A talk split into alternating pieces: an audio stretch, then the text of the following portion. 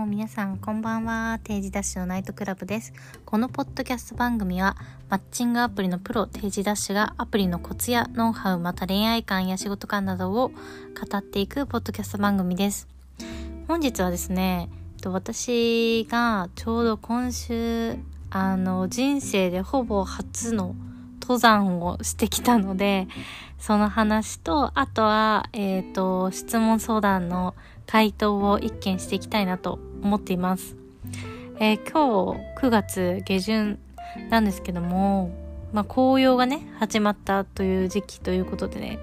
あの上高地、長野県のね上高地にもともと旅行を予定していて、で私の彼が登山がすごい好きで経験がたくさんあったので、まあ、せっかく上高地に行くなら登ろうよっていう話になりまして、まあ、登ってきたですけど、登れたんですけど最後まであの唐沢カールっていうなんだろう有名な登山界隈では有名なそのキャンプ場というか山小屋ですかね、ところまで登ってきたんですけど、もう本当に大変であのもうみっかよっかぐらい経ってるのかな、終わって、まあみっかめですね、終わってもう体も足もすごいパンパンで、もうめっちゃ疲れたし、もう登ってる時ももう本当に想像してた以上に大変で、まあできたけどやろうと思えばなんかなんでこんなことしてるんだろうみたいな気持ちと、あれ私これ売り上げになるわけじゃないのになんでこんな辛い思いをしているんだみたいななんかちょっと初めての感覚に襲われましたが、まあ無事登ってきたというね感じでした。あの上高地本当にあの私長野出身なんですけど、上高地に初めて行って、もうね自然が本当に綺麗だし、あのやっぱ守られてるね地区っていうだけでだけあって、まあ、人も、まあ、平日だったからそんなにすごい多いっていうわけでもなくで、やっぱ山道とかも本当になんだろう整備はされてるけど、ああもうもろ自然だっていう感じで、すごくなんだろう精神的にというか、まあ、脳みそはなんかリラックスというか、もう電波も届かなかったのであのデトックスできたなっていう感じはありました。でやっぱまあその登ってる時もね本当に大変だったし、その登り終わった下ってる時も本当にずっと大変で行きも帰りもまあはちじかんぐらい歩く感じなんですけど、荷物重いテント泊だったので重い荷物を背負って、あのじゅっキロぐらいのね荷物を背負って歩くっていうのがまた大変だったんですけど、行く前にさあの山のあの裏側に行きますみたいな感じで、えーめっちゃ遠みたいな感じで歩歩くわけじゃないですか登山で。終わった後も途中途中で振り返ると、うわーあんなとこに泊まってたんだとか、なんかああんなとこ歩いてたんだねみたいなのって、まあ登山あるあるだと登山あるあるなのかなって思うんですけど、なんかやっぱり自分でなんかそういう経験がほぼ初めてだったので、長い距離をね歩いて振り返って、あんなに遠かったとか、あんなに高いところにいたんだって思うっていう経験ってなくて、いやこれマジで人生だわってすごい思って、なんか自分が毎日今をなんだろう生きてるわけじゃないですかってなると、今のこの状況があることって過去の積み重ねだけど、それをすごい忘れてることってか基本は忘れてるなって思ってて、なんかほんと登山して振り返ると、うわあんな大変なことしてたんだってすごい視覚的にわかるけど、やっぱ自分の改めて今の生活とか、なんかいろいろ仕事とか、まあ生活とか何でもそうですけど、やっぱ思い返してみると、うわ私山すげえ登ってるわ、下ってる時もあったけど登ってるわとか、なんだろうすごいやっぱ頑張ってきた歴史が実はあるよなーみたいなのをすごい山を登って感じられて、まあ、定期的にあの登りたくはないけどなんかそうやって頑張ってきた自分をなんだろう振り返るというか、いい意味で、まあもちろん頑張れなかった思い出もあのー、自分もあるし、そういうことの方が多いって思う方もいるかもしれないですけど、まあ、確実にね何かをしていたらやっぱ進むし、登ったり下ったりするっていうのはなんか見えない、目には見えないけど自分の人生をちゃんと振り返ってあげることも大切だし、それもなんかなんだろうな、ほっとするというか、なんか成長を感じられるような、なんかそういう気づきがすごいあった登山だったなと思いました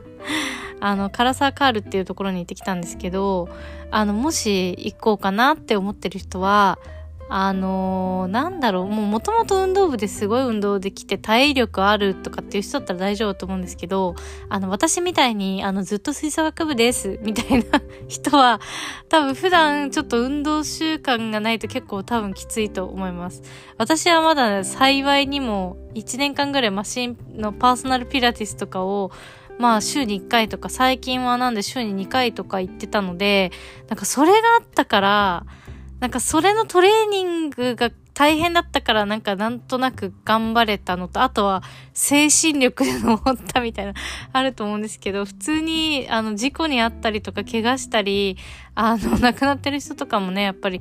あの山登りでたくさんいるので、その唐沢カール自身自体もなんか掲示板に貼ってありました。まあもっと危険な場所でが多いと思うんですけど、疲労とか単純に体調不良とかであの救助されたみたいなのもあったりとか、そこまで行かなくてもあの大変な思いしてる人とかもいると思うので、まあできたらね、あのいつも私は言ってるけどスモールスタートからもうちょっと楽なところから行けばよかったなと、の方がまあ安全だったなって思うので、ぜひちょっと参考にしてくださいということでね。それでは本日はちょっと一件だけあの相談いただいているので、そちらに回答していこうと思います。えー、いつも投稿と Spotify 楽しみにさせていただいております。ありがとう。他の人の考えが聞きたくてメッセージしました。さんじゅっさい東京済みの女性で、年末に入籍予定です。両親と妹は関西に住んでおり、年末に両親が帰省するタイミングで、祖父母、あ、祖母、あ、ごめんなさい、祖父に彼と挨拶に行こうと考えています。まあ、おじいちゃん家に行くと。えー、この帰省に妹の彼氏、かっこまだ婚約などはしていないが、一緒に行きたいと言っているようです。妹の彼氏と両親は何度か会ったことがあります。両親の実家はどちらも同じエリアですが、移動距離が長いため、毎回いつかかんほど帰省に要します。ああ、そのお父さんとお母さんの実家が遠いから、まあどっちも行くってなるといつかかん必要ってことなんですかね。はい。えー、そのため両親がいつもより疲れてしまうのではないかと心配です。私と彼が合流するのはいちにちのみですが、えー、祖父への挨拶に今は他人である妹の彼氏がいることが受け入れがたいです。私は妹の彼氏に会う必要性を感じていないため、妹の彼氏には婚約後に会えばいいと考えております。えー、テイジダシちゃんさん、えー、テイジダシちゃんは妹さんのパートナーに会ったりしますか？また妹の彼氏に帰省にはついてきてほしくないと思う私は心が狭いのでしょうか？お考えを聞かせていただけると幸いですという相談でした。えっと、まあ、東京に住んでいる方で、今年年末に入籍予定で、まあ、両親と妹と、まあ、ちょっと遠めのところに帰省して、えー、おじいちゃんに挨拶に行こうと考えてるけど、それに、えっと、まだ婚約してない妹の彼氏が行きたいと言っていて、自分は行きたく、来てほしくないけどどう思うかっていう話ですね。えっと、まあ、まず、えー、質問にあった、私、えー、私妹いるんですけど、まあまあどはどうであったりしますかっていうことに関しては、あ、私は全然合っているし、あのまあちょっと詳細はあの私のことじゃないくって妹のことなので勝手に喋れないので言えないんですけど、あまああったああってもいるし、私の彼とよにんで旅行行ったりとかはしてるので、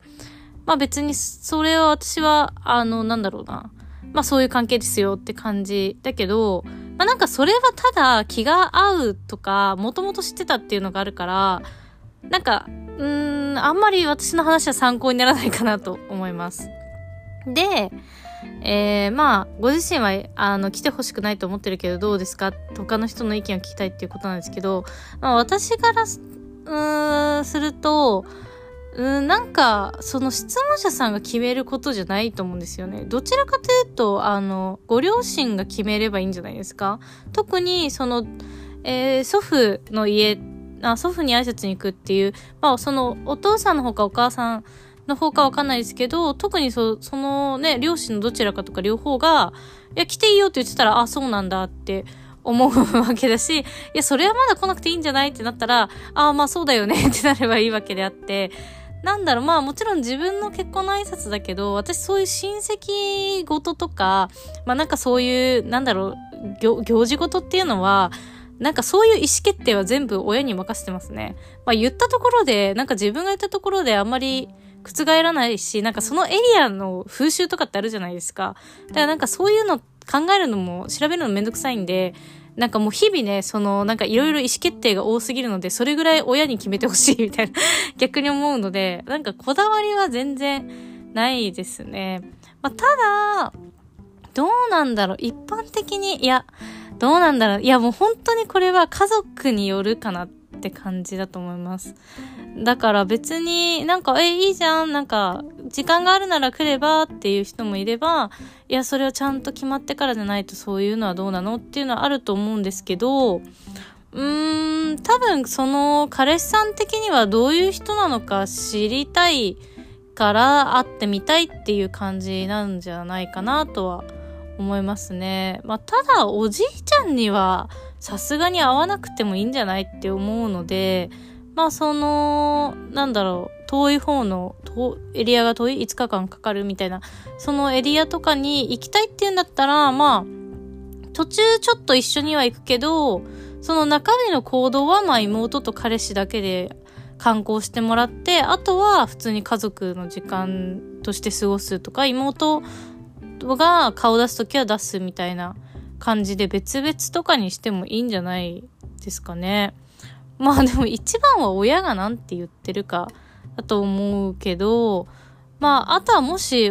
うん、ちょっとわかんないですけど、おじいさんが ご, ご病気でなんかちょっと怪しいみたいな感じだったら、なんかその先に会っとくとかっていうね、あの結婚考えてるからみたいなのもあるかもしれないので、まあ、パターンにもよるとは思うんですけど、一番はまあ親に決めてもらうのが楽なんじゃないですかね。